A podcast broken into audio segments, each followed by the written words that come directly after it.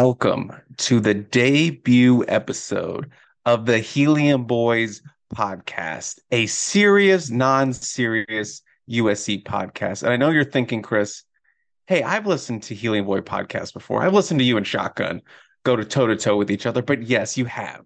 But this is a special new podcast that we're doing because all of those before were unofficial podcasts.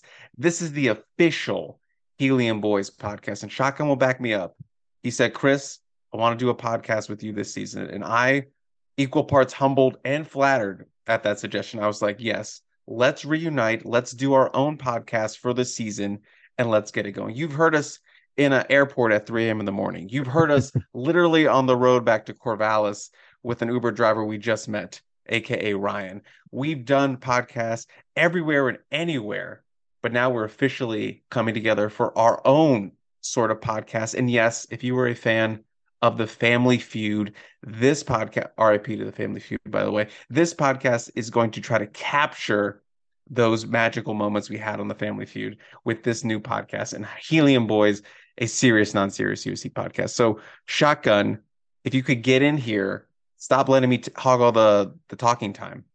I'm just excited that Chris is going going. That's like a, a, full minute right there of Chris talking by himself to start at the podcast. I think that's a great start to where this Helium Boys podcast is heading this year, Chris. Um, but I do have a question. If this is the debut, you know, all those previous iterations are are we backdating those as like you know negative one episode uh, episode one is negative two? Uh, you know how, how do we log those or are we just cataloging those as like it was this is a spinoff? You know is this like the tv show? This is a spinoff and we don't really include what happened before. You know a little bit about the past but now the characters kind of go in a different direction I feel like I sort of backed us up into a corner. Episode one, two minutes in, I put us in a corner and I put us in this box, but that's okay. I'm just going to go ahead and say they're not canon. They're not canon. Anything you've heard on those podcasts does not exist in the world of this USC podcast. They have recast both of us for this podcast. We are the same people, but also different people. So those podcasts do not exist. This is episode one point one. This is fresh. This is new. Everything else you forget about this is exist. this I'm, is the I'm, official. I'm this is the official Helium Boys podcast. Just like Chris when he finally got official Family Feud status. But hopefully, this is going to last a little bit longer than that. Chris, let's get into it though. Some big news today. You know, we start out. We're we're taping this late at night, uh, late at night for me on the East Coast. Um, but a big news day for USC. We heard yesterday. Started some rumblings, some rumors. AD could be announced soon. USC did a really good job of keeping it pretty secret. But the news comes out today USC hires Washington's Jennifer Cohen, first female athletic director in USC history, the 10th athletic director overall. She's a SoCal native. She, you know, has plenty of roots in the Pac 12 as well. But what are your initial thoughts on the hire of Jen Cohen at USC? Initially, you know, listening to her press conference, listening to Carol talk about her, listening to Ryan and triple double shout out to Connor, uh, their incident analysis, you know, all that put together, I think this is a really, really good hire for USC. I mean, there was a lot of names, not a lot of names, but there were some names we we heard floating around throughout this entire process. And and Jen Jen Cohen, Jennifer Cohen was someone who was initially on this list as someone USC could target. You know, don't don't look too far ahead. You know, Washington not going to the Big Ten, but hey, USC might be able to poach her away to USC given her roots. And, you know, she does have an enormous amount of respect for USC being a SoCal native, a San Diego State graduate. So she's been around the West Coast, been around the Pac 12, as you mentioned. So she understands the brand of USC and how important it is to the fabric of college football. And, you know, listening to her, she comes off as super intelligent, very passionate, and, you know, you can you can tell when when USC fans were, were worrying about this hire or throughout this process, they wanted somebody who was going to take obviously football seriously because they're going to the Big Ten, they're going to play big boy football in that conference, and obviously Jennifer Cohen knows a little bit about college football. She's on the college football playoff committee, and you know she has a son who plays college football. I think actually both of her sons play college football, so she is a college football parent, so she understands the importance of college football and the importance of being a student athlete as well in the academics. So overall, I think it's a really, really good hire for USC.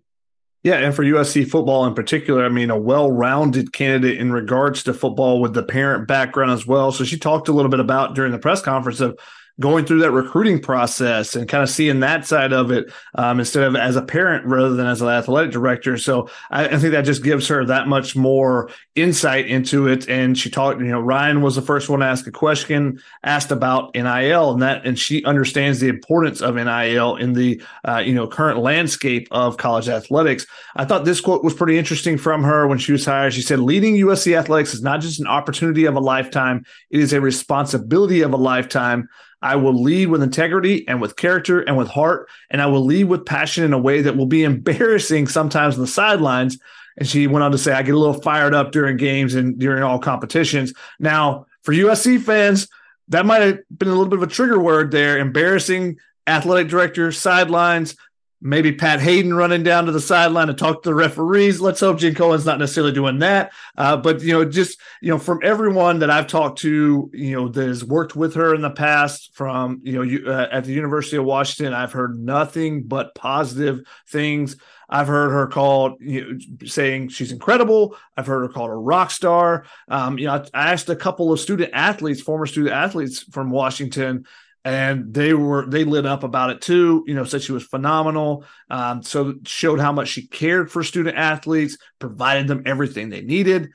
I mean those are things that you hear and you go you know your eyes light up if you're a fan of a, an athletic program because it shows you this person is going to fight for the athletic program to get what it needs to try to win championships.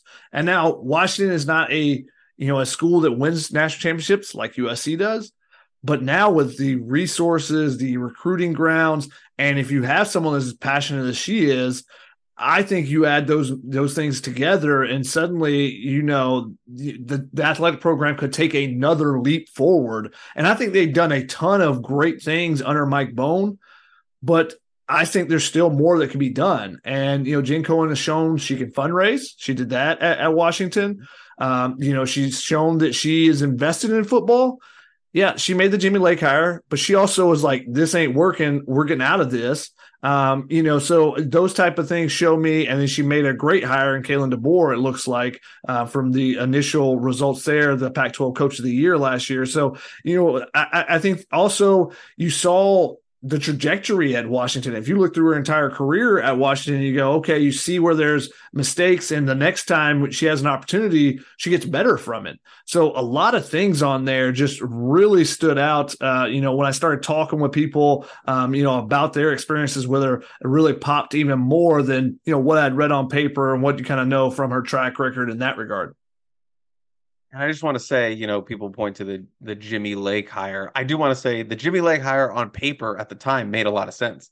That yeah. just made like that was an easy hire for her to make.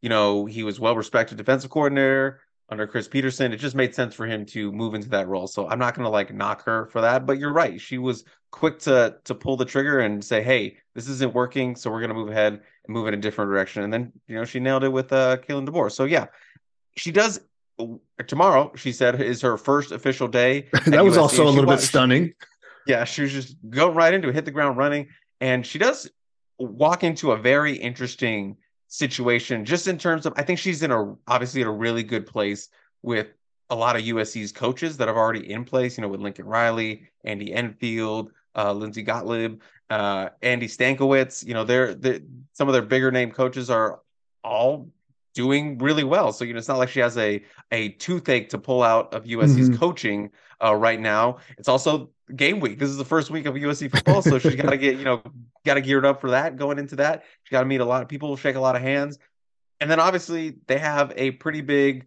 project that has been uh, un- unveiled in the new football facility that she has to kind of get going on. You know, they don't have a budget, they don't have a timeline in place, and those are kind of two big projects she really needs to get her hands on. And then on top of that, you have the the Big Ten conference and moving into that in just over a little less than a year from now. So a lot of things on her plate, but it does help that she has some good coaches already in place for her when she walks on campus officially tomorrow.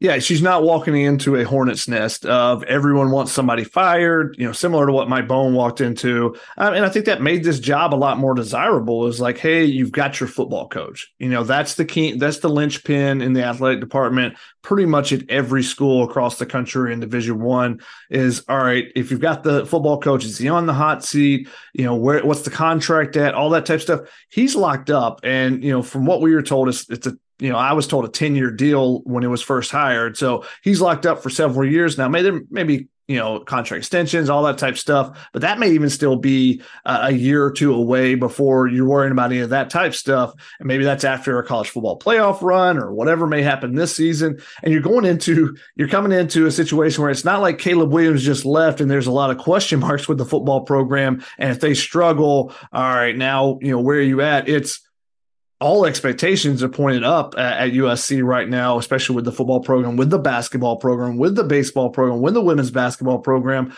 And then you talk about some of the other programs that have been, you know, super successful. Um, you, you, know, the water polos, the tennis. Uh, you know, those coaches have been locked up in recent years too. Dain Blanton, uh, you know, at the the beach volleyball has been so uh, phenomenal for them. Some positive things with the women's volleyball program. So, I, you know, the athletic program and its in a whole has been on an upward trajectory the last few years. And she steps in at a time. Now, there's going to be challenges, especially the Big Ten move and figuring out all those things. But also, this is someone who had the foresight, uh, or I don't know if it's foresight, but had the wherewithal to realize way to jump on the ship even if it's at a little bit lesser pay uh, than USC and UCLA were getting at Washington to make sure they were going to get a cut of the action too and make sure they were getting taken as the Pac 12 kind of dissolved over that, you know, four day period is what she called it. You know, it wasn't like a long, drawn out thing, a courtship. It was, you know, four days of, of trying to figure out, all right, can we get to the Big Ten and can we make it happen? So, you know, showing the she has the poll, she understands all that type stuff. And, you know, this was somebody who was quoted, you know, after USC and UCLA left that she was disappointed in, you know, the move uh, of USC and UCLA, but now she's excited about it. You know, those, those chips have come around and, uh, you know, she won the big hand and now she's going to be the athletic director at USC. So expecting big things there. Like you said, there's big projects to be done. Obviously, the football um, facility that's being put in, which will require some drastic changes to the bat- baseball stadium as well. There's also the potential of USC facilities being used for the Olympics coming up. So there's a lot of things that are on the plate going forward.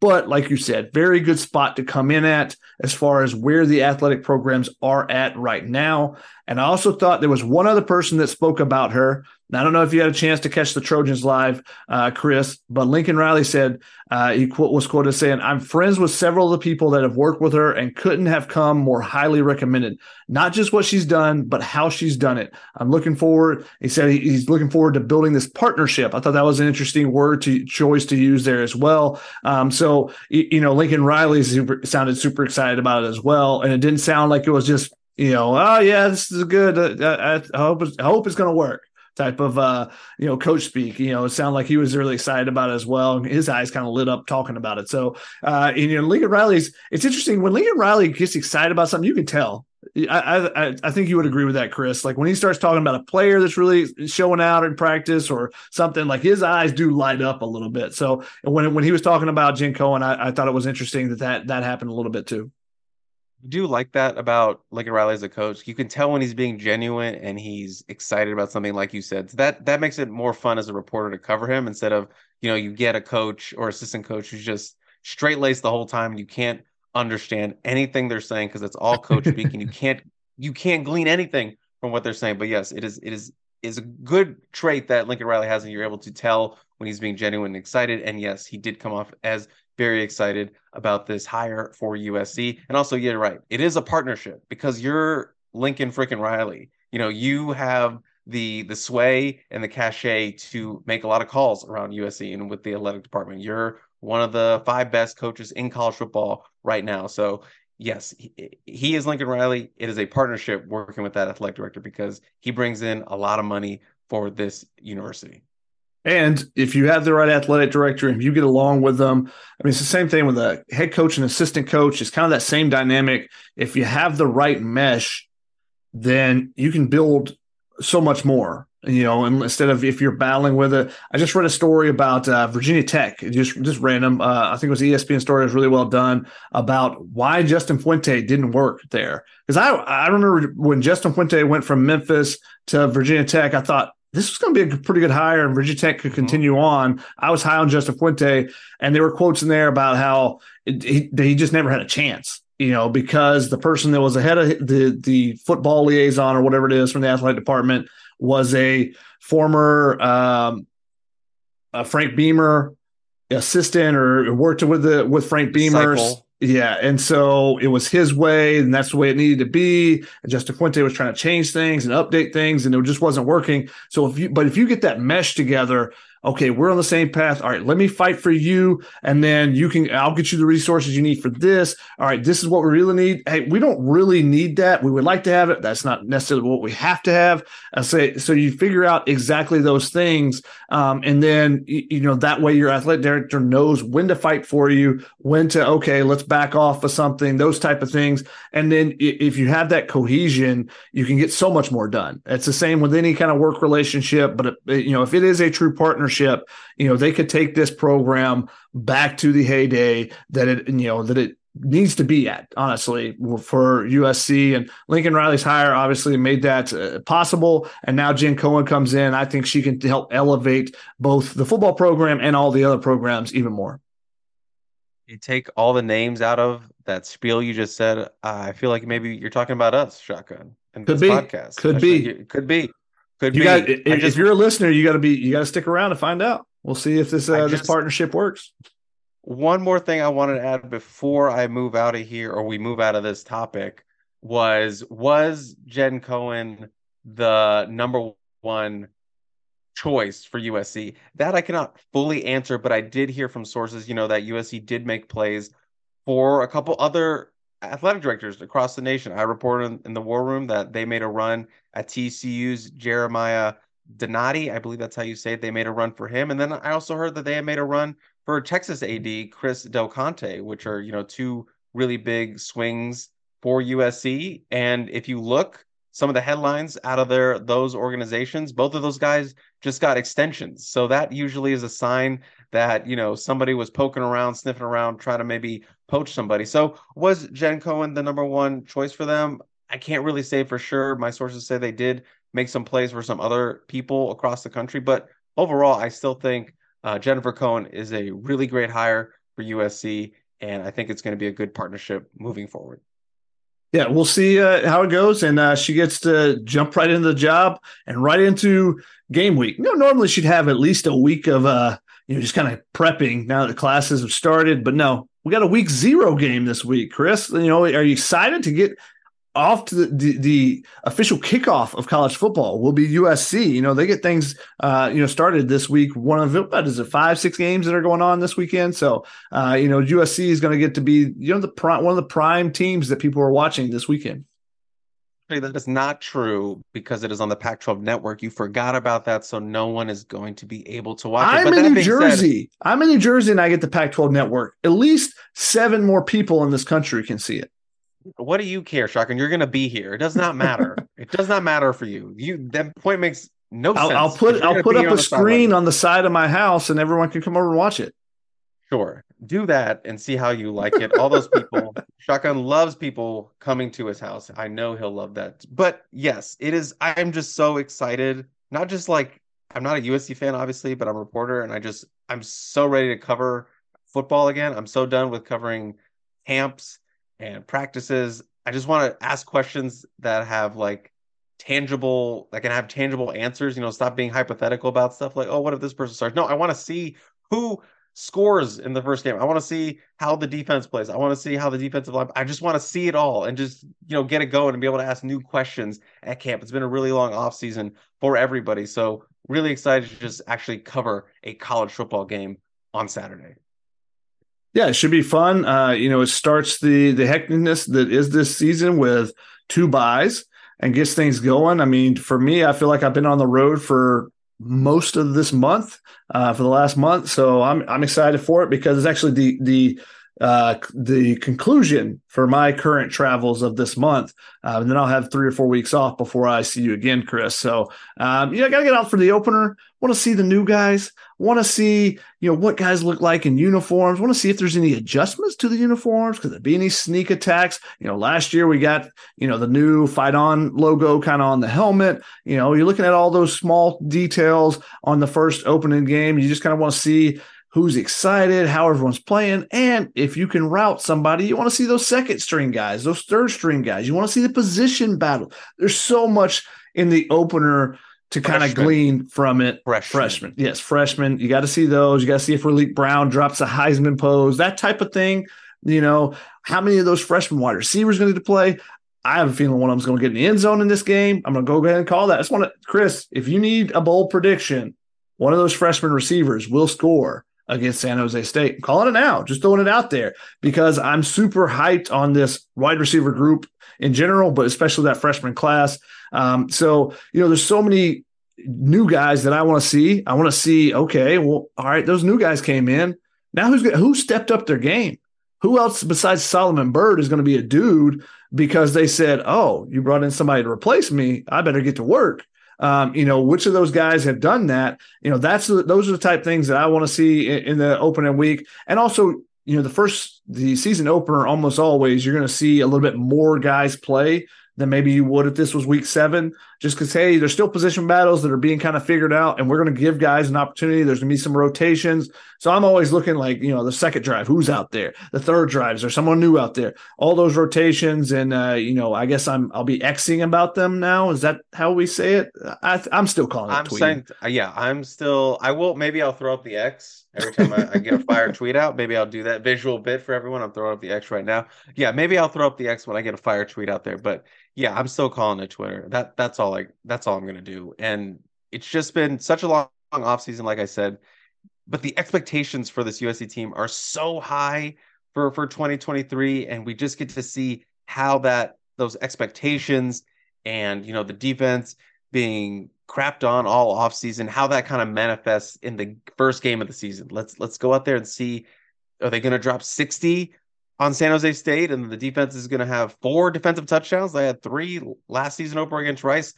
So yeah, and that's actually I think that's the first time we've mentioned the actual name of the opponent they're playing this week. San Jose State. I Jose think I State. mentioned it. I mentioned it. Maybe I I maybe I missed it, but yeah, San Jose State, which I expect them to give a much better test than Rice did last year because Rice was kind of god awful, you know, coming to this game. I mean, that was the first game of the season, but yeah, won four games last year. San Jose is a little bit better playing in the Mountain West. You know, they won seven games last year. They won a conference championship in 2020. So they, have got some. They're they're a much they're a healthier program than Rice was going to this game. So I expect them to be a little bit more formidable than uh, the Owls were in 2022.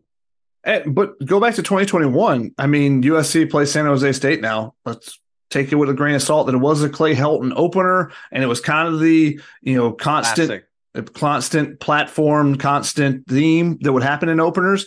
USC was up 13-7 going into the fourth quarter. Now they pulled away and won 30 to 7. Uh, and that I think they had a pick six in that one. There was a big there was a turnover at some point that ch- helped change that one a little bit too. Um, but and that was kind of like last year, your USC at halftime wasn't up that much against Rice. And then the second half, they just put it on Rice. You know, those pick sixes started coming one after another after another. Uh, it felt like I guess they were up 31 to 14, so a little bit more than I thought, but but still the difference. Go ahead. But but still, yeah, 31-14 is much different than you know the 13 to 7 going into the fourth quarter or Western Michigan, USC, I think was leading by six points going into the fourth quarter. You know, it just seemed like that was constantly the case with Clay Helton teams. But that San Jose State team actually was coming off a Mountain West title, um, was returning their quarterback, was like a fifth year guy or six year guy with COVID. So a little bit different opponent in San Jose State this year. But I, I agree with you. They are a more formidable opponent than Rice was last year.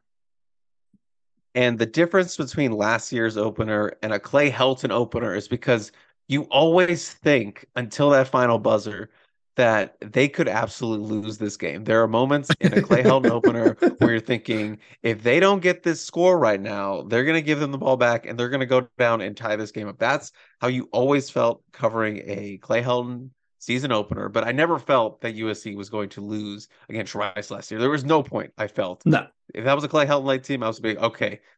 Maybe they, they would have been up two touchdowns in the fourth quarter. You've been like, okay, things are getting a little sticky right now. But yeah, n- that's the difference in the 180 flip and covering, you know, last season's home opener to many Clay Helton openers we've covered.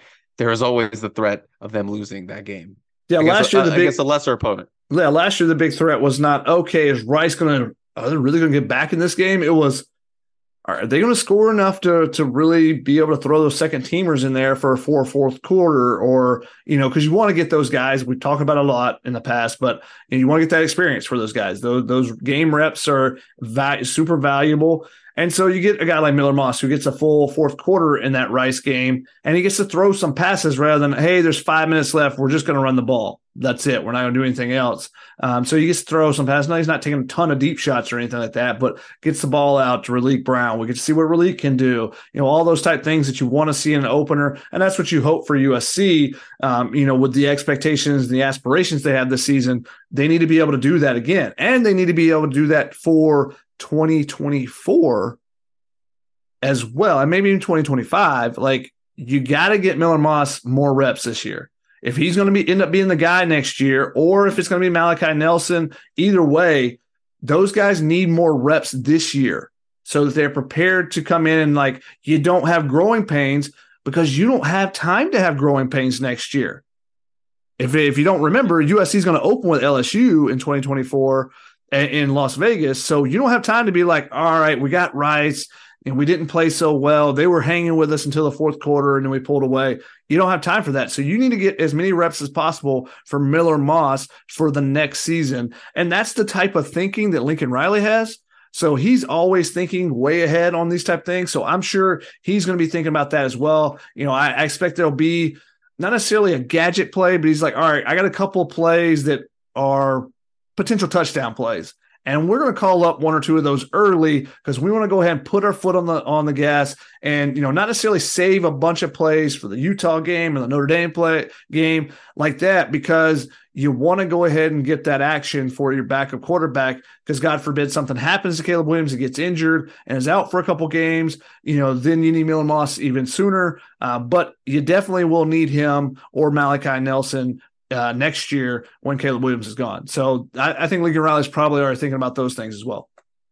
Yeah, I think going into this game, I think the expectation is is that Caleb Williams maybe plays two drives in the third quarter, and then the rest is going to be Miller Moss. Miller Moss has to start that entire fourth quarter and the majority of the third quarter. That's this type of game. USC should be up that much going into halftime. And yeah, they don't really need yeah, there might be a couple, maybe a gadget player or two to really kind of take the top off and get that extra big play going and really get all the momentum. But USC is just a better team. They have bigger athletes, better athletes. This should be a game where they just run through San Jose State. And by halftime, you're already thinking about, okay, what's that uh, second team O line going to look like? Are we going to see Alani Noa, Miller Moss, you know, a little Jacoby Lane action, more Deuce Robinson?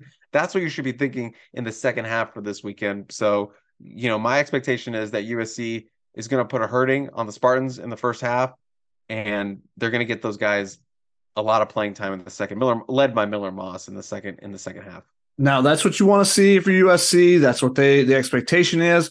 But let's not forget a, two, a bad Tulane team a few years back hung with Lincoln Riley's team. Now that's the difference is they have Spencer Rattler as quarterback starting for them. I believe it was Spencer Rattler instead of Caleb Williams. So and Caleb Williams came in for a couple, you know, a few snaps in that game. But um, you know, it's not something that, that no coach is immune to a team that they weren't expecting to hang with them, hang with them. So, you know, they got to actually come out and they got to perform. They got to do all those things. It's not just going to be a cakewalk. And I think that's what we're trying to point out with San Jose being a little bit tougher opponent than uh, Rice was last season just you know kind of getting into San Jose State, I did a uh, a quick look, kind of look at uh, the Spartans going into this week. I do that for every week going to the to, into the week, so you can go check that out if you more want a more in detail look at San Jose State. But for the most part, just the quick hits on them. You know, they have a really good quarterback return. They have a really good backfield as well. Their leading rusher and leading passer from a year ago.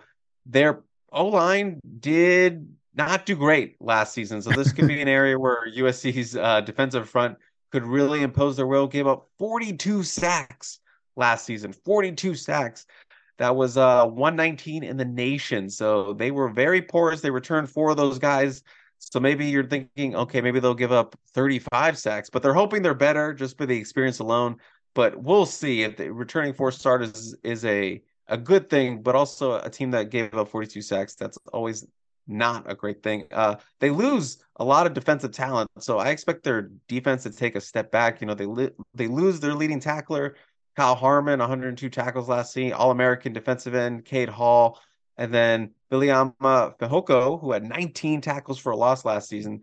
Uh, that was uh, three less than uh, Tuli Tuipulotu put up last year, and he got drafted by my Dallas Cowboys. So uh, shout out to uh, to him. But yeah, they lose a lot of talent on defense allowed 22 points per game last season, which was, you know, top 30. So I think they're going to take a step back in that regard. This is homecoming for a certain former Trojan, Chase Williams, a former starter at safety. He is expected to start for uh, the Spartans. So the return of Chase Williams, a an IE native. So that should be interesting to see and see him back on the field in the Coliseum in a different jersey. So that's a that's a little storyline for you for San Jose State. But uh, shotgun, you can uh, jump in at any point. The most interesting thing you think about these uh, San Jose State Spartans? I mean, the thing that stood out from reading your quick look was the offensive line, like you mentioned. And okay, this is this is great for USC, you know, to see. All right, is that defensive line really legit this year? And the fact that they do have a, a, solid quarterback in Cordeiro, the fact that, you know, expect a, an older guy like him, I think he's a six year guy, to be able to get rid of the ball quickly. So he's going to make reads pretty quick, um, which also will give you a chance to to get some, you know, he's probably going to make some quick throws and, you know, maybe he makes a mistake here or there. Uh, that's kind of what run. happened. He can run as well, but the, I thought it was interesting. Lincoln Riley was talking about their their defensive line, their pass rush, and he's kind of mentioned some similar things throughout uh, the the the spring and also the fall. But talked about how now last year, if they were to get a big play from their defensive line, it was someone just one on one on one. And by someone, we mostly mean Tuli Tuli Pelotu, one on one on one, and just beat this guy and got there. Lincoln Riley said now it's less of that and more of they can actually push the pocket and collapse the pocket on the quarterback and you know that changes everything because like like Caleb Williams if someone gets beat one on one Caleb Williams is going to get by the first defender what 85% of the time being realistic that's probably true if it's a one-on-one he sees the defender coming he's going to get by that guy just because he knows the space in the pocket and all this type of things but if you push the entire pocket back into his lap and someone wins their battle you know, the quarterback's going to be uncomfortable and he's going to have nowhere to go. You can't step up, you can't get outside, those type of things. So, can this defensive line look legit in week 1? If they don't look legit, then there's big concerns for me.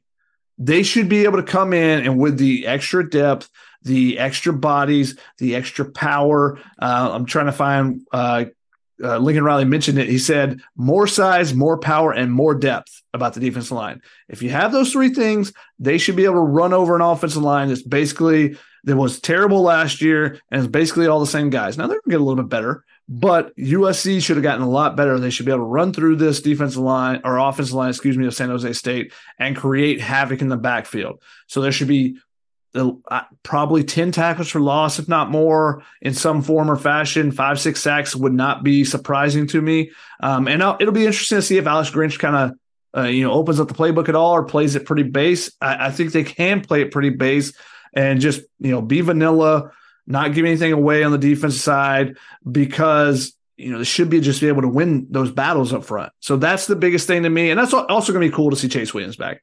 You know, Chase is one of our guys. You know, was always great with us. Um, you know, back from his days at Roosevelt all the way through his USC time. So it will be fun to see him back out there. Hopefully, uh, we get a chance to see him and chat with him for a second before the game as well. Um, just because he's a good dude, and you know, it's it, it. He was in a position where he was a starter, and the coaches were basically like, "Yeah, we need to move on uh, and go somewhere else." And so he went to San Jose State where he could still start. And I think he was injured a little bit last year, but you know, it should be starting coming into this game. So hopefully he's healthy coming into this week as well. Yeah, I I think just going to Chase, yeah, he was always great to us, always a, a really good kid. You know, obviously didn't kind of work out for him here, but I was happy he was able to land somewhere and still play, you know, high level football. And yeah, I'm excited to see what he does, and he's going to be a starter. But I think uh, those wide receivers are going to make him and that Spartan secondary life hell. Uh, they got a bit tall task in covering uh, Caleb Williams, a Heisman winner, and then all that talent they have in the wide receiver eh. core. And the secondary is actually one of the the strengths of this San Jose State team. And we'll see how they'll be saying that after this game because a lot of weapons are going to be thrown at them for this game. Raleek Brown, Zach Branch, Deuce Robinson, Dorian Singer just goes on and on. So I, I think Chase Williams and his uh his secondary teammates are in for kind of a long afternoon there. And the crazy thing is Chase Williams won't have like a bunch of advanced knowledge on these receivers because right. so many guys are are new in the last two years that you know he'll know Taj Washington, um, and does anybody maybe else? Mike Jack, Mike Jack, maybe. I, maybe Mike. Jack? I think Mike Jack as well. Jack, so you know, two or three guys at max. Uh, you know, just a ton of guys. There's been a ton of over turnover on that uh, at that position, and you know, it's a very deep and talented group uh, this year. So I'm looking forward to seeing who's going to be number wide receiver number one? Who's going to come out of that first game with the most yards or the most targets? You know, how many of those young guys do they get in there? What does Zach Branch do? Just what does he do? I know he's going to do something. What does he do? Um, and you know how they use Raleek Brown. How do they find touches for Raleek Brown and Mario Williams and Taj Washington and Zach Branch all in that slot position? All these things are going to be super interesting to me. And you know, there's guys that we that keep not being talked about in the media you know, like Brenden Rice and Taj Washington. It's just like they're they're givens, it feels like. But those guys could be the guy that that leads USC throughout. I don't think Dorian Singer's even got that much pub throughout this season or this fall camp. So I'm curious to see what the wide receiver group looks like, how they mix and match. Do we see a lot of line changes? Hey, four out, four in, three out, three in, or is it just kind of piecemeal? Does it go back to the days of Steve Sarkisian and Juju Smith Schuster, where Juju never left the field, neither did Darreus Rogers? Or are you trying to mix and match a bunch of guys? Um, or is it just when you get tired? You know, Mario Williams basically only came out last year when he got tired. Jordan Addison only came out when he got tired, when they would run a deep route. They put their hand up, someone else go in for a couple plays. Now, with as many weapons as you have, are you trying to, okay, let's get three new guys in there? Um, you know, after a first down or something like that. I, am I'm curious to see how they kind of attack that and how do you use that depth that you have because it can be a gift and a curse. You know, trying to keep everybody happy when you have a, a ton of talented people in the same room. Scotty, this is the first episode of this venture we're doing. Are we doing score predictions, game predictions? Are we doing that? I'm not a big score prediction person, but it's it's you're you got first run of the USC show. is going to win. Yeah, um, I I go ahead. You got first run of the show. You got the first crack at the rundown. So I'm gonna leave it to you, and then we'll see if we make adjustments next week. Well, I feel like we're going to be asked for score predictions, so might as well just start getting into the flow of it. and so I'm just gonna say, make a score prediction. I can go first if that's. Uh, Are we going to start right now? We're going to wait till the end of the podcast. That's the end of the podcast topic, Chris. Is that end of the podcast topic? Okay, I, it's been so long, you know, that I've ever given a score prediction on a podcast. so sure, at the end of the show. All right, now I got time to think back. about it. Okay, now that that is out of the way, is there anything else you want to talk about San Jose State, or are you ready to move on to a old and familiar topic? Let's do it. Let's do it. He is referring to stock up, stock down, and yes, maybe stock neutral. I don't want to get into it right now. Don't. I'm not. I don't have any stock neutral for this week. I don't want to get into it. It's the first week we have a lot to talk about. I don't want to get into it right. Now, let's not start so, me on I, a rant already. You know, let's let's right, uh, let's try to keep this rolling. We're just doing straight stock up, stock down. I will probably have some stock neutrals at some point in honor of Keely. R.I.P. She is not dead. I'm just referring to her on this show. So just keeping it simple, stock up, stock down. I don't remember how to do this. Shotgun, you can go first with the ups. All right, we'll we'll start with my first stock up. I think you just got to go with today's news. Athletic director, you know, USC getting Jen Cohen, I think is a home run hire. Uh, and from everyone that I've talked to, they're really excited uh, that and thinks USC got a, a big win in this in this higher cycle of getting Jen Cohen, and we'll see see where it goes from here. But uh, you know, everyone seems to be excited for USC for this hire, and you know, both football and other programs throughout the the athletic department, I think will benefit from her being the the athletic director hire. Yeah, I sort of had uh, stock up on poaching season just because you Good know call. you're pulling off a poacher. You know, if you want to your big time college program, college athletic department, you got to poach. You got to bring the best talent. So you poach Jen Cohen from Washington, then keeping off the same trails, you you you poach Lincoln Riley. So it's been good poaching season for USC. USC fans hope that carries over into the recruiting world for this season. I got stock up on USC's return game. USC obviously struggled in Wait, that regard. Did they have one of those last year? Yeah, I'm just buying stock now. It was very low last year, so I'm just gonna buy the stock now because all those weapons: Domani Jackson, Zach Branch, Raleek Brown, Taj Washington, Jordan Singer, Malik M- Malachi Lemon, excuse me. There's so Makai many young Lemon. Makai Lemon. What did I say? Malachi. Malachi. You, you put the Los Alamitos duo together. Malachi yeah, Lemon and Makai Nelson. You got me straightened out, shotgun. That's what you do. But just so many young, talented potential returners that I can't see how you can't be better than you were last year. And I talked to Kyle McDonald about it uh, early in the week. He seemed genuinely very excited about the guys he has for his return unit. So I'm going stock up on the return guys, and I'm hoping there's a big play this weekend. I mean, it has to be stock up uh, on that group if, after the Tulane performance. Like it has to only go up from there. Like you can't catch the ball on the one yard line and fumble it out of bounds. You can't, you know, you can't call for the fair catch and fumble it inside your five. Like those things can't happen again. Like those need those mistakes, those things have to be cleaned up. That's you know, and they have exciting playmakers, but you got to do the little steps first.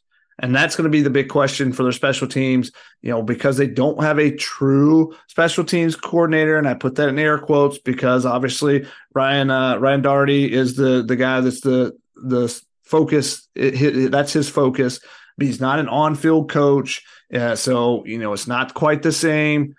So you know, since they don't have that air quote special team coordinator, can you clean up those small things while it's a bunch of position coaches doing small pieces of the you know the special teams battles and stuff. So uh, that'll be an interesting one for sure, and something to keep an eye on to see if they all right are they making strides there after that was something that was an issue last year. I mean, that's that's what you want to see that first week is the things that were an issue last year. Are you making strides and getting better? Do they tackle well? Now they tackled well the first half of the season. Let's not put that. Let's not forget that people. Everyone talks about how terrible their tackling was last year. They tackled well the first half of the season. Then they got hurt and they had no one, they had no depth, so they couldn't play anybody else. So you got linebackers trying to tackle people with clubs for half the season. Let's not forget all those things, but let's skip over that. Stock up on position battles. And this goes right back to my last comment about not having depth. Now you do have depth. There's more position battles this fall. There's more unknowns, especially with Lincoln Riley not allowing us to watch a ton of practice. So there's a lot of things that are going to be exciting to see on Saturday. Who takes the field beside Calen Bullock? Who takes the field in front of Calen Bullock beside Mason Cobb? you know, and some of the some injuries may play into that as well. Um, but I, I, think there's a lot of fun things to look for with the position battles and position battles you know, it's the iron sharpens iron. You know, are you getting better from the competition at practice, whether it's the guy beside you, you know, in the in your position room, or the guy across from you on the you know the opposite um, portion of the uh, the offense or defense. So I, I, think all those things USC is better at, and because they have more depth, so stock up on position battles this year.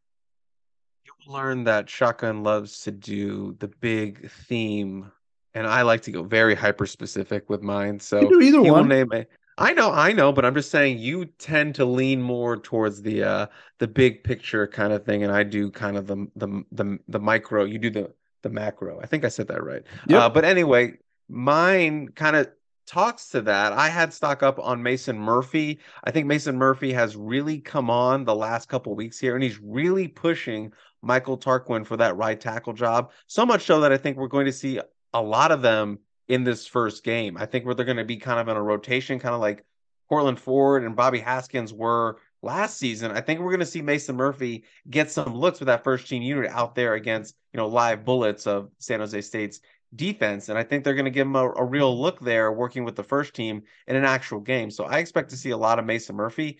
You know, he played a lot last season, you know, got his first starts both at right and left tackle. Fell off a little bit at the end of the season. That consistency really dropped off, but he was, we got to remember he was a young player, and I think he's growing with and you know you talk, spoke about you know bringing in guys to force more competition. They brought in Michael Tarquin and Mason Murphy's like, hey, I got to step my game up. They got a veteran coming from Florida. I got to step my game up. So Mason Murphy, I think, is a really talented offensive lineman. I think he's matured a lot, and I think we're going to see a new player in 2023. So I got stock up on Mason Murphy. Excited to see what he can do on Saturday. Yeah, and Mason Murphy is one of those guys that doesn't have a ton of experience just in general, not just in college, but doesn't have a ton of football experience. He started playing a little bit later than everybody else, and he just turned 20 years old. So he's still relatively young as well um, you know, especially in the age of holdbacks and everything else. So he's a kid that could still develop and could become much, much better. He's got all the attributes. So it's it's very interesting that he's a guy that has taken a step forward the last couple weeks. From the sounds of it, again, don't get to watch everything with our own eyes. So you know, we have to take the word of the coaches and you know, try to sift and filter out what we think is the, the truth versus a little bit. Um, I, I think it's interesting that you brought up the analogy of last year with Courtland Ford and Bobby Haskin because very similar. Bobby Haskins, the transfer, he's coming in. Okay, they're going to start Bobby. They wouldn't have brought this transfer in not to start him. Courtland Ford wins the job opening day and also was starting in week two against Stanford. An injury is actually what changed the trajectory of that that uh, position battle. So you know, whoever does lose this battle, I expect we'll still see playing time, whether it just be in a rotation you often have those offensive line injuries. So it's great to have three, three guards, three tackles at least. And then, you know, you got to have a, a, true backup center that you can throw in there. And that's probably the most important one if you lose um, there. But, you know, I expect that, you know, since you mentioned it, that, that's a very good, it could be an uh, very analogous to last season with Courtland Ford and Bobby Haskins, where you think, okay, Michael Tarquin started in the SEC. He's definitely coming in to start. But if the the the young buck shows himself, you know, maybe he wins the position battle uh, just straight out and he ends up starting. That'll be uh, that'll be a fun one to watch. I've got stock up on the other side. I don't know. Do you have something else to add there? Oh, I was just going to say, just remember how, you know, Jonah Monheim got his first taste of playing time and he struggled a lot. He had a really yep. up and down, and then that paid off down the line. And now he's, you know, the starting left tackle and, you know, potentially an All American and All Pac 12 kind of guy. So sometimes you need to take those lumps, is what I'm saying. So, yeah, he, he got whipped a couple times his you know his uh, first or second year, um, his first year playing, uh, first year starting, and they said, "All right, you're out." There's a couple times he just got yanked from games. Now you don't see that very often with offensive linemen that they just get replaced mid game. That happened to Jonah Monheim. Grew from it. He grew from it, and that's why he's in my stock up as well. He's a guy that you know, I'd heard early in the summer they're looking at Jonah Monheim at left tackle. This could be happening. So would you go, okay, that's not going to be his position at the next level. But we said that about Alijah Vera Tucker.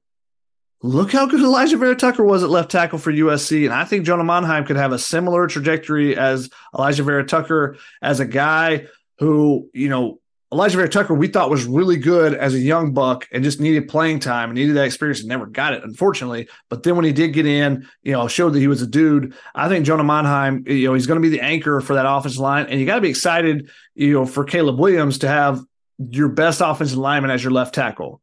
Instead of last year when you did have Courtland Ford and Mason Murphy, or excuse me, Courtland Ford and Bobby Haskins battling, it's your fifth and sixth best offensive linemen that are the guys that are protecting your blind side. So I, I think that's definitely a, a, change there. Number one versus five six. You know, that's a that's a definitely a drastic jump for Caleb Williams. So I think that makes him feel a little bit more comfortable as well.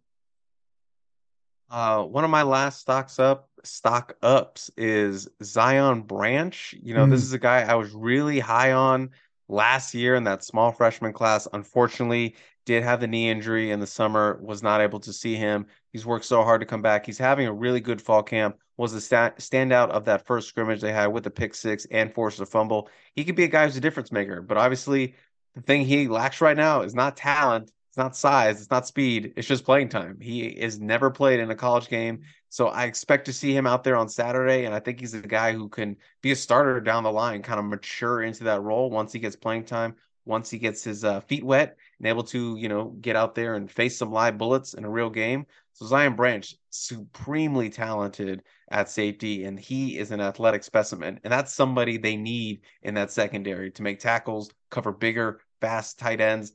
Zion Branch can do it all. So I expect to see him grow into the rotation and maybe even grow into a starter by the end of the year. So I got stock up on Zion Branch, who's having a really good ball camp and looks completely healed from that knee injury last year.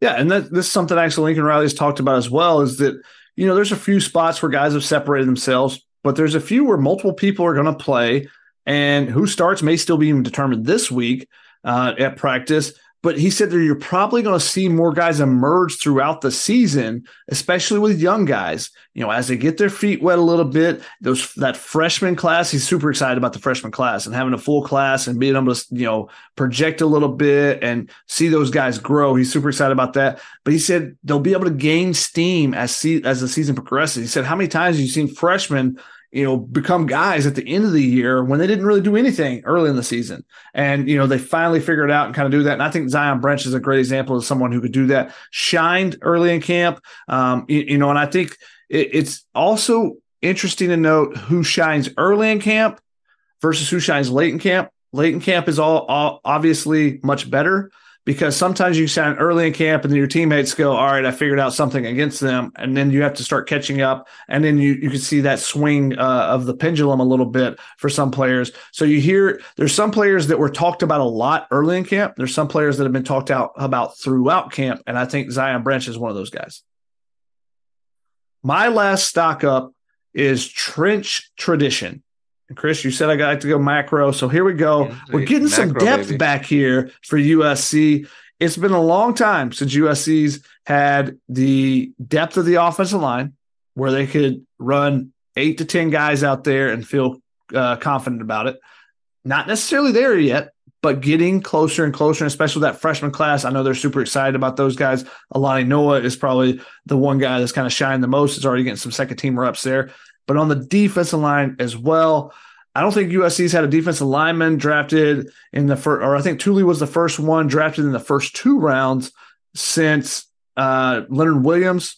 I'm not including Uchenna Nwosu because he's yeah. a stand-up linebacker. Okay. So, um, but I think he was the first one in the first two rounds since 2014 when Leonard Williams was drafted. I believe that's the year. Don't quote me on that one, but starting to get those guys back to where it's not okay. You had Tuli, and you had nobody else. You had a converted middle linebacker from high school. You had Tyrone Taleni, who's a 27 year old who's you know is a converted rugby player, basically. Um, you know, you just didn't have those guys. Now you have, you know, a former five star and Anthony Lucas on the defensive line somewhere, somewhere on the defensive line. Rush in, defensive end, still to be determined. Another thing I'm looking forward to seeing. You got Bear Alexander, a guy who had truly two sacks in the in the NCAA uh, in the championship game of the college football playoff one sack and one was called a tackle for loss because I think they said their quarterback was running. It was a sack. Two sacks in the, in the championship game. I know it was a blowout, but that's still something super impressive for any freshman. So, you know, he's come in, he's going to be a dude, he's going to elevate that defensive line as well. And you add guys like Jack Sullivan that are kind of under the radar. I feel like we've talked about him a lot on the site. I don't know how much every other site has, but he's just a productive guy. He's a Nick Figueroa of this line. I don't want to make a comparison just because he's a white dude, but he's an older veteran that's just going to produce and do the right thing.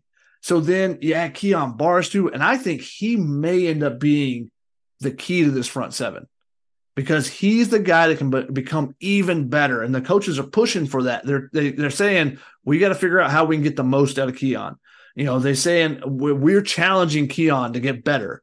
That's rarely something you're doing with a you know a fifth sixth year guy but i think he could be the key because he can be the guy that locks down the middle and allows everyone else to play a little bit more freely and if that happens now you use the athleticism of barry alexander uh, in in the interior. Now you use the speed, the freakish length of Anthony Lucas that everybody talks about. You know, his teammates just go, "That dude's a freak." When your teammates say that about you, that really stands out to me. When it's other defensive linemen, when it's the guys you're facing, they're like, "That dude's a freak."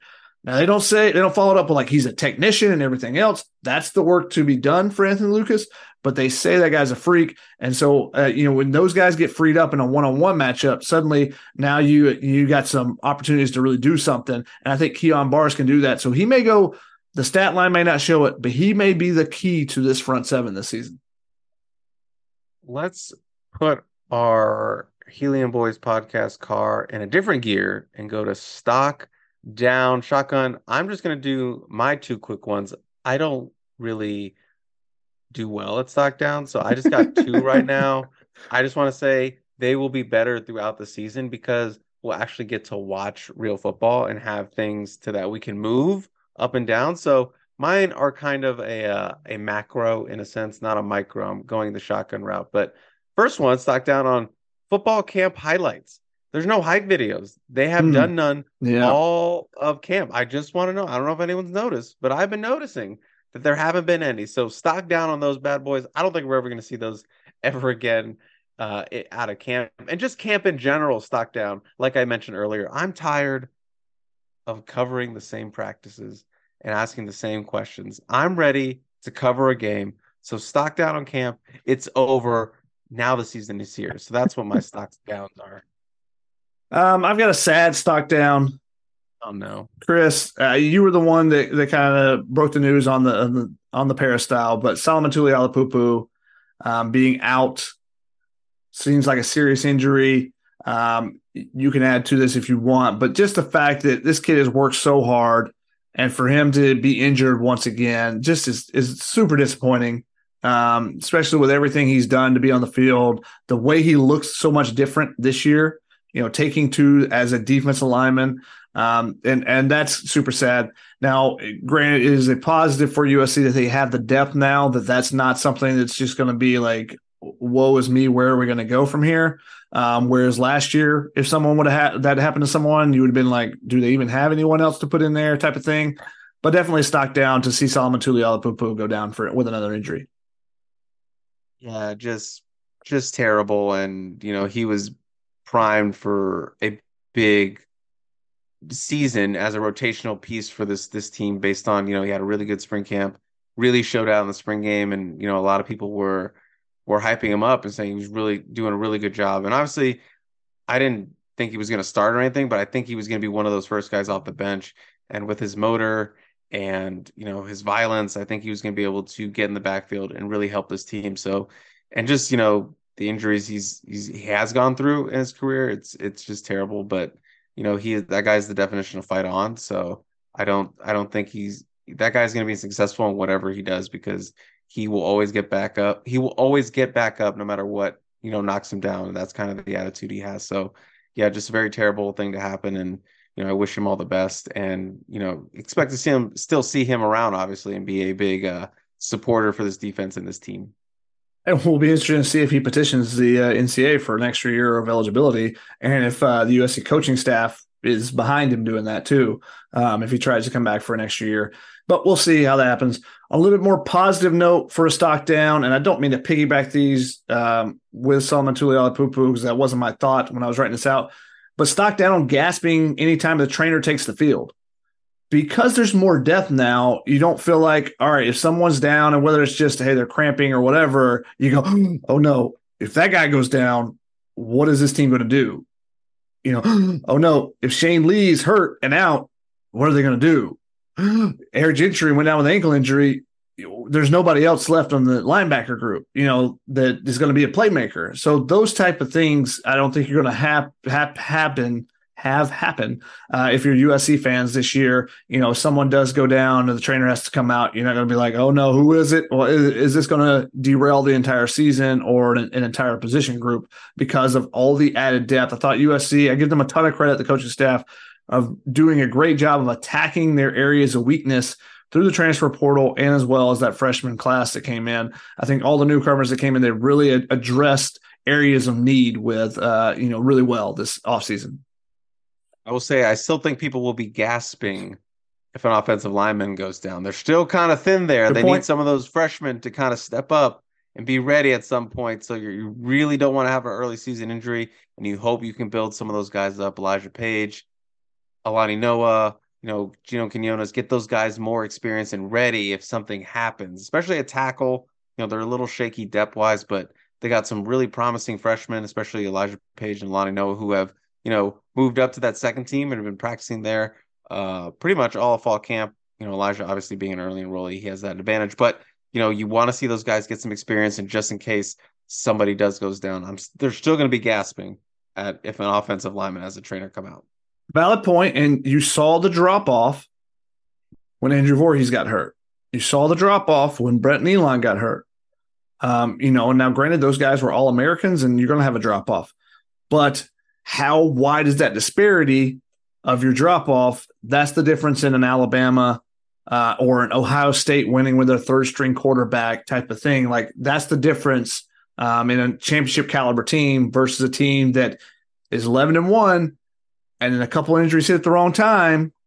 Uh, and you know they, they weren't able to have the depth to have someone else step up and really make some plays. And my final stock down is going to go over to the to the hardwood. I'm going to call it the stock down on the hoopsla, uh, just because there's not as much hoopla when Bronny James is not involved. So we'll see if he's able to come back. working on some stuff on that, trying to get some more information to see where he's at and what all is going on there. But we're wishing for him the best as well. Obviously, a scary situation for USC basketball for second year in a row. But we did get to see them a little bit in, you know, playing in Greece and playing in Croatia, some exhibitions. And boy, they look fun. I'm just going to say that. I know we're going to talk about football day to day, but you know, it looks fun. Isaiah Carr is the real deal. Stock down on the world's greatest basketball beat writer, Shotgun Spratling. I call you the world's greatest. You don't even go to Greece. You don't literally oh, go oh, across oh, the globe. I, I tried. I tried. You know, there was a lot of stuff that was planned in August. You know, with the area code games that I go to every year in San Diego for for high school baseball, with fall camp and all these things. I was like, if my roommate will go, then I'll go. But I couldn't get anybody to go with me, so therefore I had to decide, had to decline, especially with the Bronny James news coming out. There's just a little bit less interest, and it was a little, little bit less likely that I was going to be able to get Ryan to foot the bill. It was about a 12% chance. Uh, so, you know, that, was, that slimmed down to about three, 3.1. You, you just, you didn't invite him? Ryan loves traveling. If it wasn't during fall camp, go. there might have been a possibility, but you know, we have to have uh, podcasts and stuff, and I don't know how much we would have been able to get all the, you know, I don't know what the Wi-Fi situation was going to be and all those things to be able to to do a podcast for you guys and whatnot. So wasn't able to go. I'm disappointed as well. I wanted to go to Croatia. I wanted to go to Greece. I haven't been, even been to Europe, Chris. Thought you've been to Europe. I haven't, but, but, but you know, when but, USC starts playing the Big Ten matchups in London, who knows? You know, the Notre Dame matchup in Ireland could be USC one year. Now they're in the Big Ten. Oh, you you've been to Africa. I've been to, been to, been to Africa, been to Asia, but have not been in South America. Have not been to Europe. Okay, well, we'll get more into Shotguns World Travels uh, after this break. That concludes Stock Up, Stock Down, Stock Neutral to come in uh, no. future episodes. No. Okay, well, well, we'll discuss this after the break. But going into the break, when we come back, we're going to have a live discussion about the top 30 most important Trojans. We have take it or leave it. We have some questions, and then, you know, kind of the score prediction we talked about earlier in this show. So we'll be right back after this quick commercial break.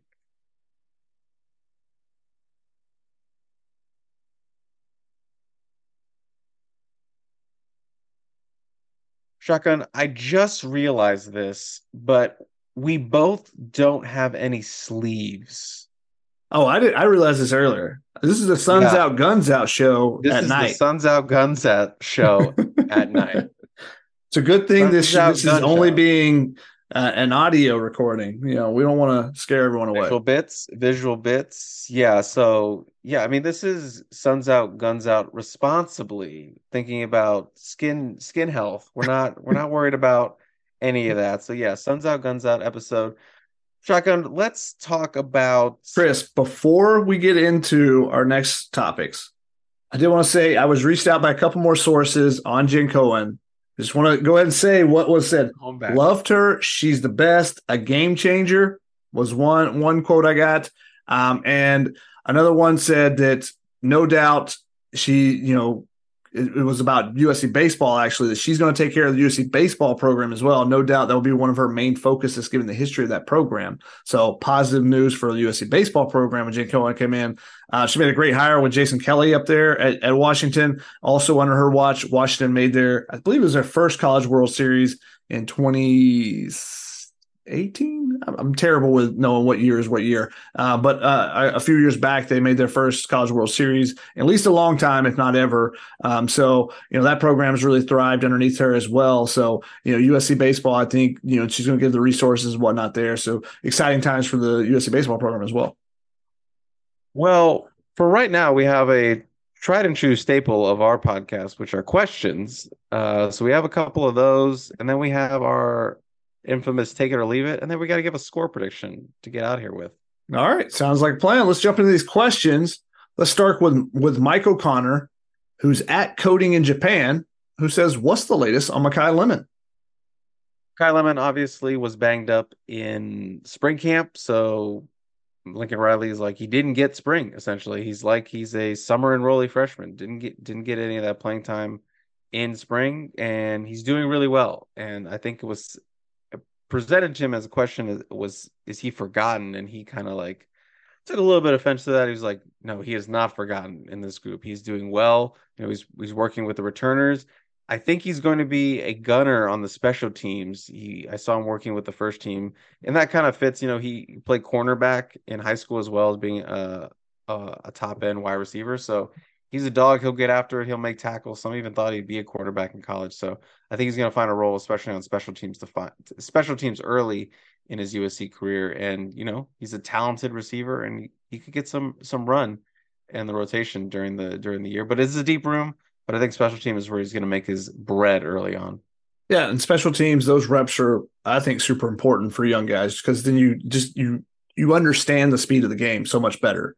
Um, and it helps you out when you finally do get your chance to get in there. Michael Jackson's another guy when he got his opportunity was felt like he was already up to speed because he had played on special teams and stuff previously. Ethan Static asked, and I'll take this one. How excited are you guys for USC basketball, especially after their European tour?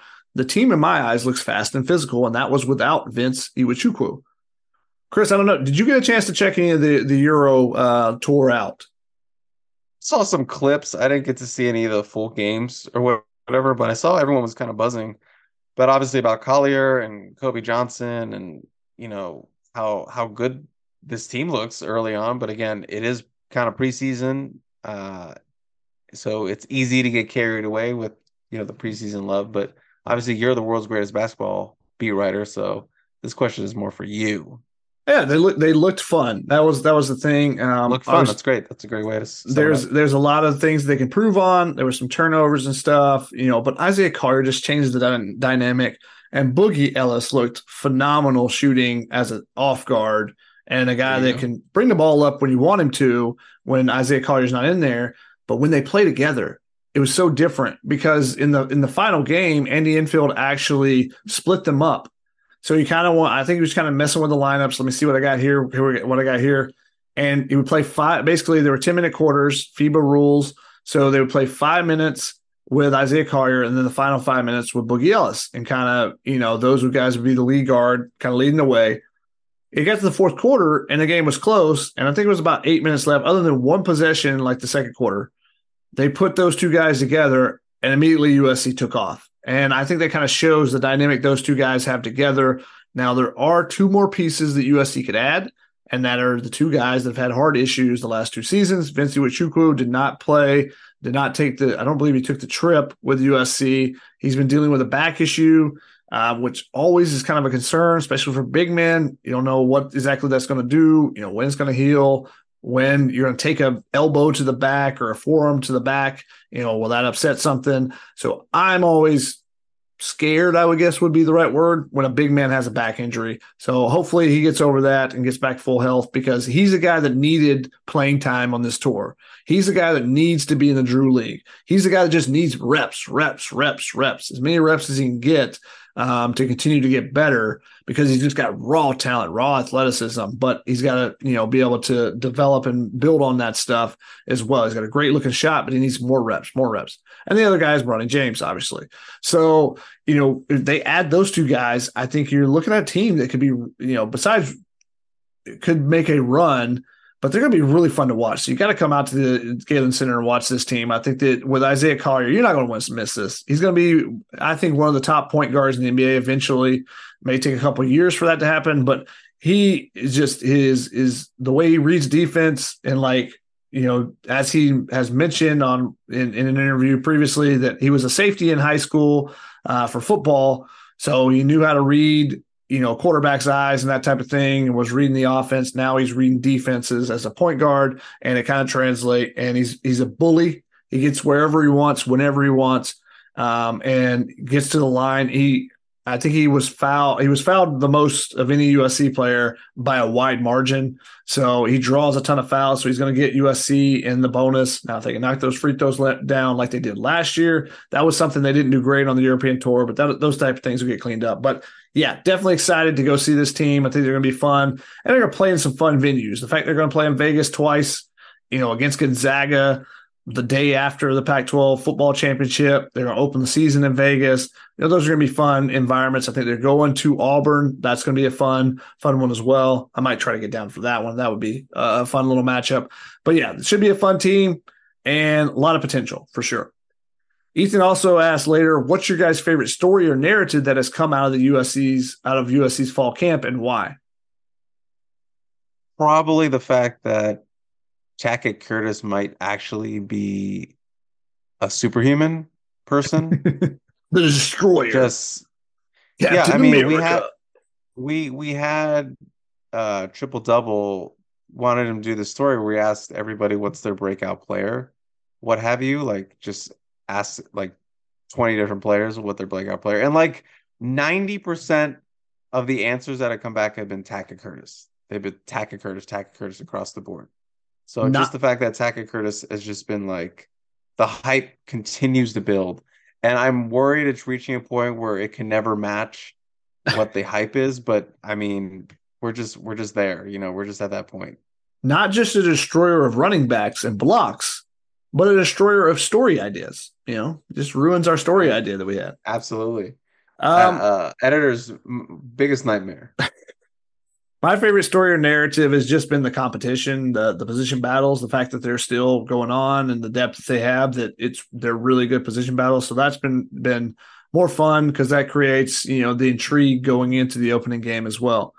Uh, Jesus want to know who will be the top three leading receivers and rushers. Uh, I think that one pretty easy, at least for me. I think it's Dorian Singer, Taj Washington, and Brenden Rice in some order. That's not in a straight order, but in rushers, I think it's Marshawn Lloyd, Austin Jones, and then I would go Quinten Joyner. I think Quinten Joyner is going to steal some rushing opportunities as long as his pass protection works out. You know, no blocky, no rocky, but I think Quinten Joyner has the opportunity to to steal some runs as well. I think it's interesting how easy you found that to be how easy you found it to leave Mario Williams off the list, who is the receiver with the that was most targeted by Caleb Williams that is returning.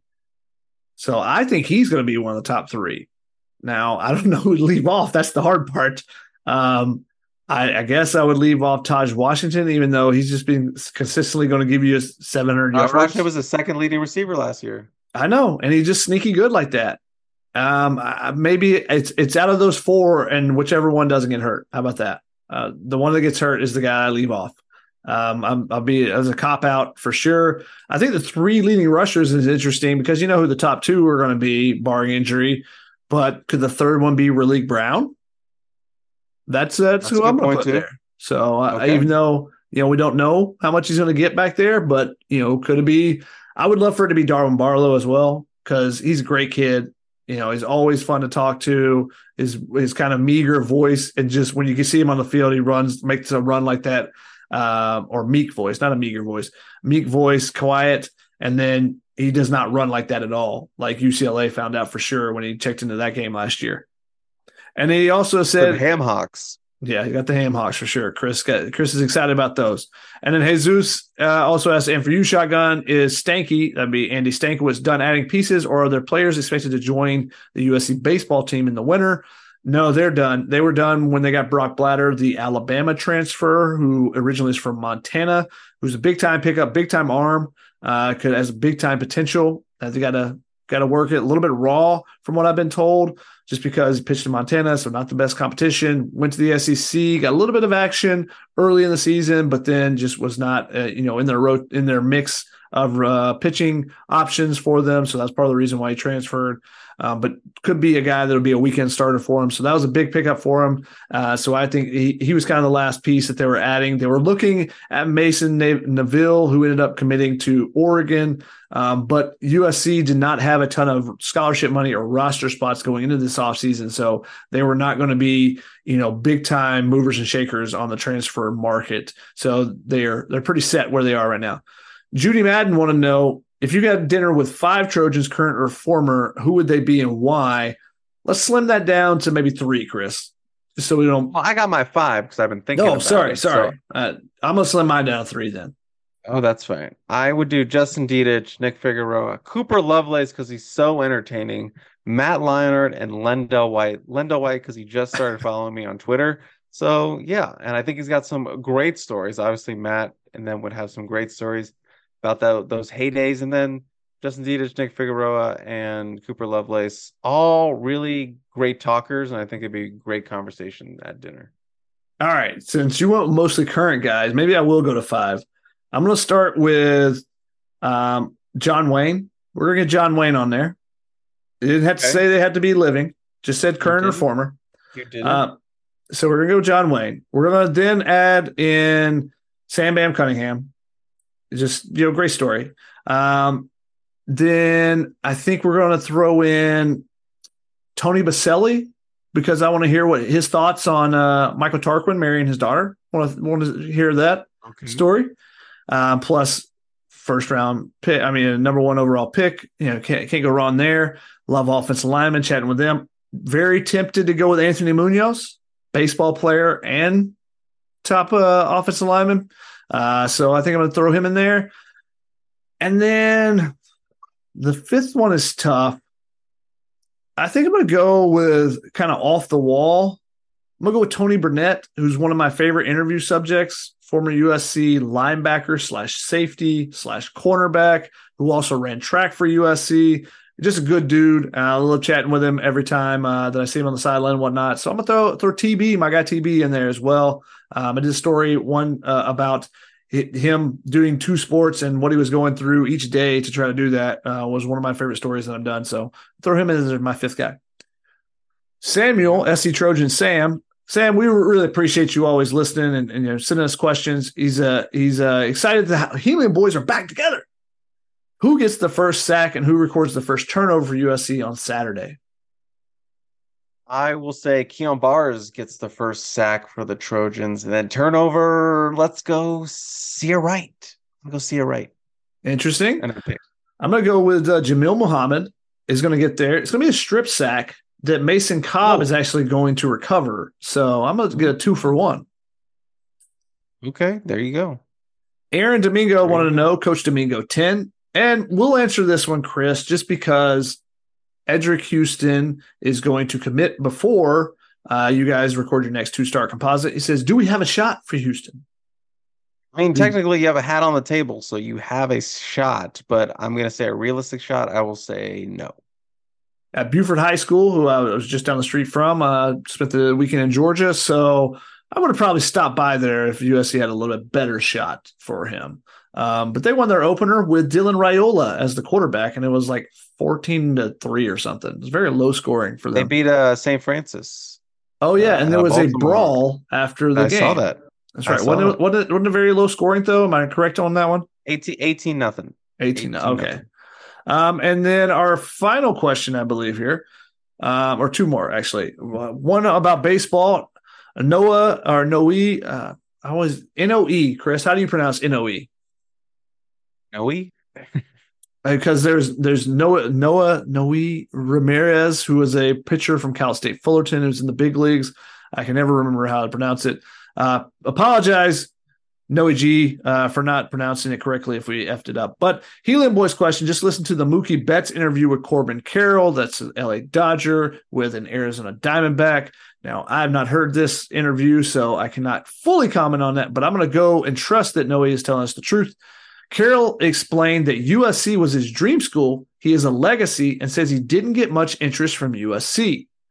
Mm. So to go to that, to go back on the backstory of Corbin Carroll's uh, recruiting, I feel like Gerard Martinez here giving you the back end scoop of things. Um, he actually was a UCLA commit. Now, never made it to UCLA because he's a first round pick, but you know, UCLA, he was interesting because UCLA actually thought they would get him because he's a shorter guy. Um, you know, just didn't have a ton of pop coming out of high school. He was speed, outfielder, you know, potential four tool guy without the power. The power has obviously come. So they thought they had a good chance of potentially getting him, but then he just went off his senior year. But he went to UCLA, he was committed to UCLA, and there was questions like, all right, is he actually going to make it to campus? And that's the thing that USC has struggled with. Um, and he, you know, Noe actually asked, I'm a big USC, uh, a big baseball fan. It seems like USC baseball is always missing out on guys like Joc Pederson and Rowdy Tellez, two former USC commits. They're obviously in the big leagues.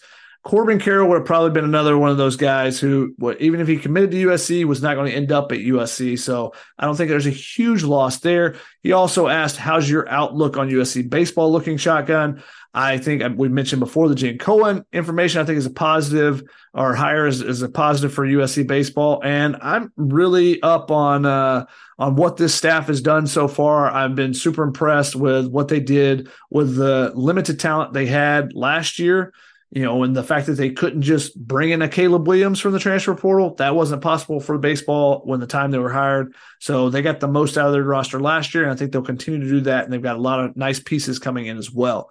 So I hope that answers your question, Noe, as much as possible. And our final question, Giovanni, want to know if you could choose, if you had to choose a company entity for each offensive starter for USC this year, who would they be? Do we have to do all we of them? Do every, no, I don't think two. we could do offensive starter. So like, like an example was Rice-A-Roni for like Brenden Rice, obviously. Oh, I see. We're sorry, talking NIL deals.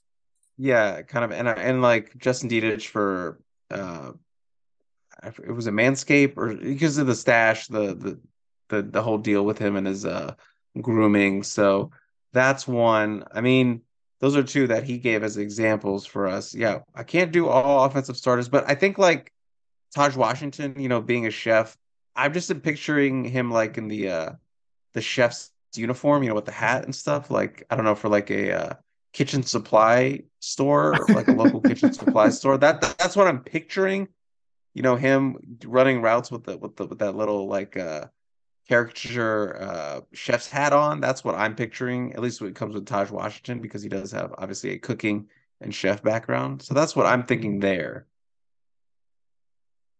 I, have got nothing off the top of my head. Um, you know, I, I feel like like Gino Quinones could give you some good Hawaiian sponsorship, like Ono's or something. Um, you know, he's terrific talking to, and he's got the accent. So you know, maybe there, he's not necessarily a starter, but he's a guy. And then anything with Emmanuel Pregnon, I would buy. I don't care. I just buy it. Whatever it is. If Emmanuel Pregnon is selling it, is. it, I'm buying it because that that man has calf muscle. I mean, he has uh, thigh muscles for his biceps. So I'm not messing with him. I'll just sure I'll buy it. I'll buy it. No problem. I think all the offensive linemen they showed up in like jeans for media day, and it's, it's a very vibe. So I would say like jeans, just like jeans in general for the uh for the uh for like big man jeans. That's I'm I'm just making a big man jeans and just like picture all of them, especially a man a man like you said, just like just the biggest thighs that you've ever seen. So just like them fitting those. Jonah Monheim could also get some, uh, you know, if Troy Polamalu could help out a little bit with some head and shoulders, you know, you got the flow going, looking yeah, good. That, that, that's a great one. Head and shoulders flow, all flow of welcome. So uh, that's that's the options we're going with. Marshawn Lloyd, you got something good for him? Don't really have anything. What's the the, uh, the real estate Lloyd's of London? Is that correct? Lloyd's of London. I have no idea what you're talking about. I do not understand this reference. Insurance company, not real estate. Lloyd's of London is the world's leading insurance market, providing specialist insurance services to businesses in over up. 200 countries and territories. No, Made it's like they they insure like the um, like high end stuff. So like paintings and stuff. I don't know. I, I feel like I've heard this before. But anyway, get Raleek Brown on Lloyd's something. Raleek Brown on something. I know he's not like technically a starter, but him and Zach Branch and the, their speed has to be like something. Like a speedy go, like a, a, a gas. Uh, I mean, an oil change place, Speedy Lube. Yeah, that could be that could be a that could be a thing. Uh, we have to sit down and workshop it with the marketing department, but you know, just something with speed. Gotcha. All right, well, quick fire these last two. I didn't realize we had these from your tweet actually. De La Cruz said, "Which position group has the potential for the most improvement?" Uh, I think it's linebackers. I mean, defensive line obviously had some production last year, but not enough consistency. But the linebackers really stand to to gain with their newfound depth and more talent in this this season. Yeah, I immediately thought a decent line, but you sold me on that. That's that's linebackers, and then on offensive side, tight ends. Um, Samuel also said, if you could be any fictional character for a day, who would you be and why? James Bond, baby. Just just give me James oh, Bond, the coolest the coolest man that that lived. Drinking tequila. I can't shoot tequila, so that'd be a nice change of pace for me. He doesn't uh, drink tequila. He drinks martinis. Yeah, I've seen it. I've seen him drink tequila. There's the one where he's on the beach with the with the scorpion, with the scorpion, and he, he's, he's like in the beach thing, and he does it. And the beautiful ladies are on him. So don't tell me he doesn't shoot tequila. the beautiful ladies on the beach, the tequila, the scorpion. I don't, I don't think I can beat that. I immediately, when I heard fictional character, I thought of animated movies. So I, I got nothing. Um, I don't want to be finding Mickey Nemo Mouse. or anything. You're be Mickey Mouse. Mickey Mouse. I mean, I'm James Bond and Mickey Mouse. There you go, doing a podcast together. Yeah, I, I got nothing. I might, I would have to think about that one to come up with a really good answer. You already stole the best one. So, all right, that's there it for for our questions, Chris. Fair enough. It's time to go to a hollowed segment. Take it or leave it. I didn't know if people wanted.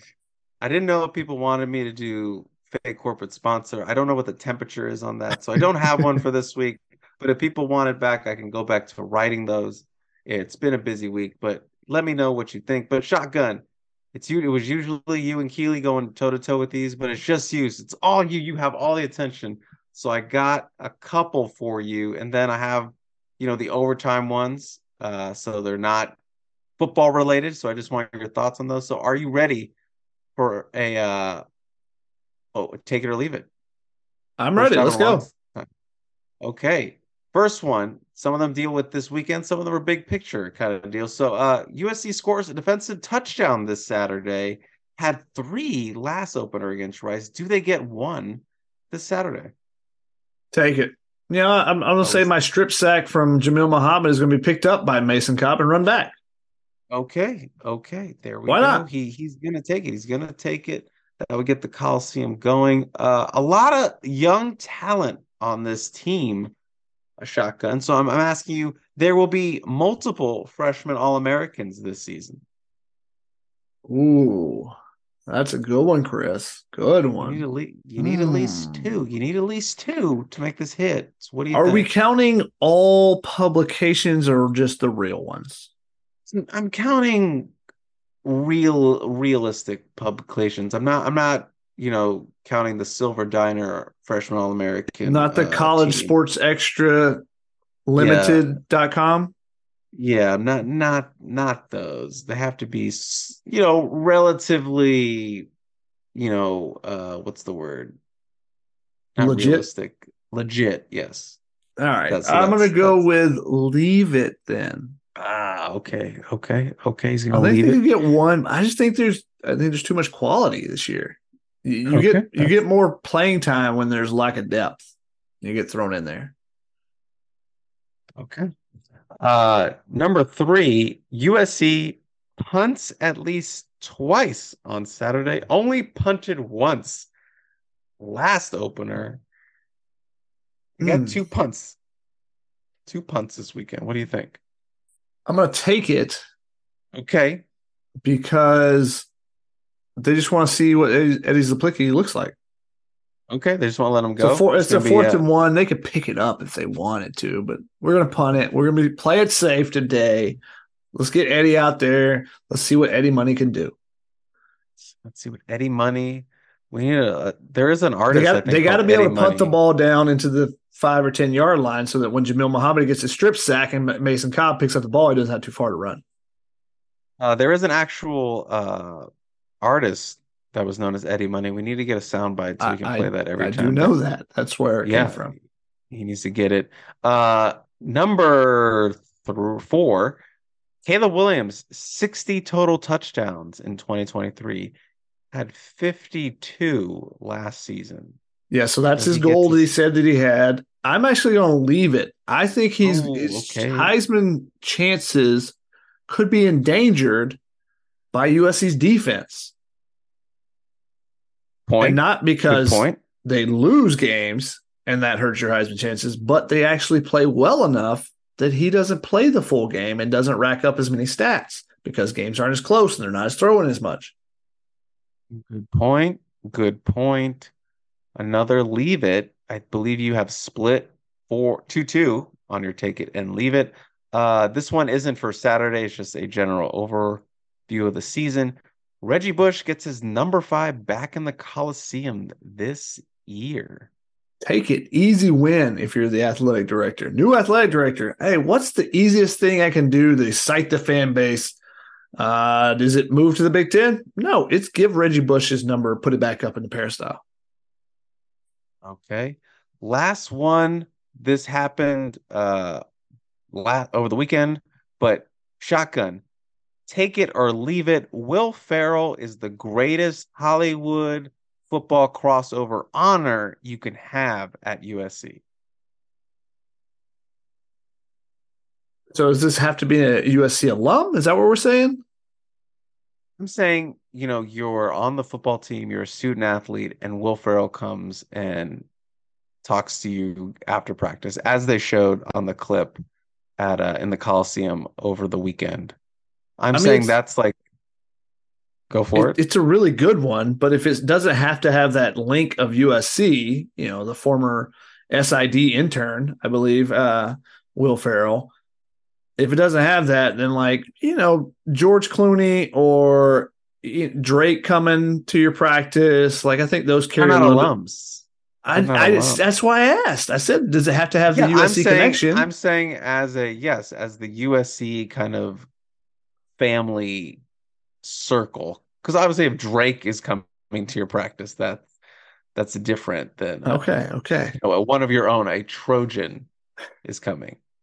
Off the top of my head i mean that's definitely up there. I mean there's some other i'm not thinking of i'm sure but i mean the other one that would stand out but i don't know how much the players would appreciate it as much as will ferrell but like ryan coogler um or you know, the black panther director. I think that one would be awesome. But um, off the top of my head, uh, the I'm thinking um, musical artist Saweetie. Maybe she comes by. Players might enjoy that. Um, but yeah, I think Will Ferrell's probably up there as the top one. So you're like teething it? Off the top of my head, I'm gonna go Will Ferrell. I'm I don't tease things here, Chris. I'm not I'm no Keely Eure. All right. I'm just giving thanks, you some other options that might thanks also be valued or appreciated by the players. Okay. Okay, that's fine. You're you're work, and are we also saying non-athletes, right? Yeah, I'm saying Hollywood. Okay. Football. Yeah, it's it's kind of the that cross. Yeah, Hollywood. Gotcha. That's all for my official take it or leave it. It's time for overtime, which are ones if you've never listened to take it or leave it. These are take it or leave it's for things that have nothing to do really with USC football. I just want Shotgun the opportunity to talk about random things that might make him mad, or maybe he has a, a, specific take on them. So, are you ready, Shotgun, to go overtime? I am ready. I want to throw out the you know George Lucas or Ron Howard came to practice. That'd be cool too, but not, not necessarily as much. Not to, to the players. Uh, they don't really know Judd Apatow that well, I'm sure. Yeah, yeah. Maybe Regina King. It's okay. Yeah. I mean, I don't I don't think I don't think George Lucas moving the needle that much uh, for USC's uh, defensive line. I'm just saying that right now. or the offensive I mean, line I would anybody. appreciate LeVar Burton. He's one of Yeah, my okay. favorite linemen. I I know I know. I know. Reading Rainbow. But yeah, OG, get it together. Uh, overtime, shotgun. I know you don't exactly live in Philly, but you live on that part of the world. Philly cheesesteaks. Is this take it or leave it? Yeah, is take it or leave it. Okay, I didn't know if we if we were changing segments when you said overtime. Um, no, it's just I forget. just It's been a long bonus. time since we've done this, Chris. Uh, I will take them. They were quality. I don't eat them very often, though. Here, I'll be. I have to be honest. Okay, that that uh, when we come out for the Rutgers game, you got to take us to get some uh, Philly cheesesteaks. Actually, Panzerotti's is what I will take you. That's actually a local delicacy that I unique food that I think is it's like a uh, golden deep fried large hot pocket. It's amazing. Oh, that sounds amazing. That sounds amazing. These two kind of uh go together given the uh the torrential wet weather we had here in California. Uh shotgun, take it or leave it, rainy days. Hmm. This is when the Teve would normally come in, but leave it because I cover college baseball. Hmm. The only time I want rain is when I'm covering basketball. Okay, there you go. Uh this one plays into this like I mentioned. Uh what people in California were dubbing hurriquake for an earthquake that hit during the hurricane, which is actually just a tropical storm, which boiled down to just a lot of wind and wet weather. Everyone was fine. But the term hurriquake, because a hurricane, or excuse me, a earthquake did hit in the middle of that tropical storm. I mean, it's better than Sharknado, right? I mean, you don't want, you don't want sharks to be flying through your tornado type of thing. So I'm okay with it. I feel like we could do better. Um, I feel like there's a, a, The editor knew. That's the a editor. in you. conglomeration of weather events that could be better. Okay. I, I'll have to think about which one it is. You know, typhoon, tornado, somehow mix those together. I don't know. And the final one, because it is ongoing right now, the Little League World Series. I'm leaving it. I used to be a big fan, but I just can't get behind it anymore. Why? I, I'm curious. I don't I don't have a dog in this fight. I, it just it's not interested in me to you know it just isn't. It's not very good baseball in that regard. Uh, just they're children. I'm not a big fan of the estimated. It, if it was 60 foot, then it would actually be, you know, if you just do the distance, then it would be this hard. It's like, well, if you threw a threw a ball from 3,000 feet and you know it was 3,000 miles an hour, then that would be very very spectacular, right? Or would it be the same? Uh, 60 miles an hour from telling me- 60 feet. I mean, from 45 feet is not 99 miles an hour from 60 feet. You're telling me you don't love a sporting event where you can have a 12 year old named Pudge walk up with a mullet and his favorite video game is Sonic and he just drops tanks? You're telling me you don't like that? it's, it's fine. But there's been too many kids ruined by it, Chris. From Danny Almonte to um, there was a left-handed kid from the Georgia team that won in 2006 or seven ish. Kyle something. His things didn't go great for him after when he got like to the college years and stuff. Put too Two much kids. fame on a kid too early. Okay. Danny Almonte and Kyle something. Yeah, something. Mo'ne Davis is still doing well. She was at uh, was it Oh, Davis? yeah. Mo- Mo'ne I Davis remember or, that. or Lewis. I can't remember off the top of my head. That was Um, Davis. but she actually uh she is at where is she at hampton i think as a softball player so you know she's in from the philadelphia area too so maybe i'll see you around who knows Go. All that right, was a great story that it was a great it. story chris i enjoyed that one Okay. but okay. little league world series just in general i do not watch any of it Okay. There you go. Shotgun's takes in overtime. And that's all I got for you, Shotgun. Now it's time for our Whew, final it. act. We made it. You have one more thing to do, and that's just give me a score prediction. Oh i hate score predictions ah you gotta give one too don't think you're getting out of Yeah, this yeah. Yeah. Um Sun's out, guns out episode. No sun. Let's do it. I have my score if you want me to go first. sure go for it 69 17, baby. 69 17. My initial thought was 49 to 14, but I okay. think we're going to get the 50 burger. So I'll go yeah, 52, 52 to 14. They scored 66 last year. They also so had 3 I'm pick kinda, sixes. Those don't happen. That is that is also very much true. That is also very much true. But I think they'll get the defense back, or the ball will get back to them quicker, and they'll try to score as many points as they can in the first half to get those guys into the second half. So yeah, I'll go with the uh, 69-17. I, I'm okay with it. I'm okay with it. Okay. Chris, okay I'm okay with this episode. I thought it was a good episode. Good start, good foundation.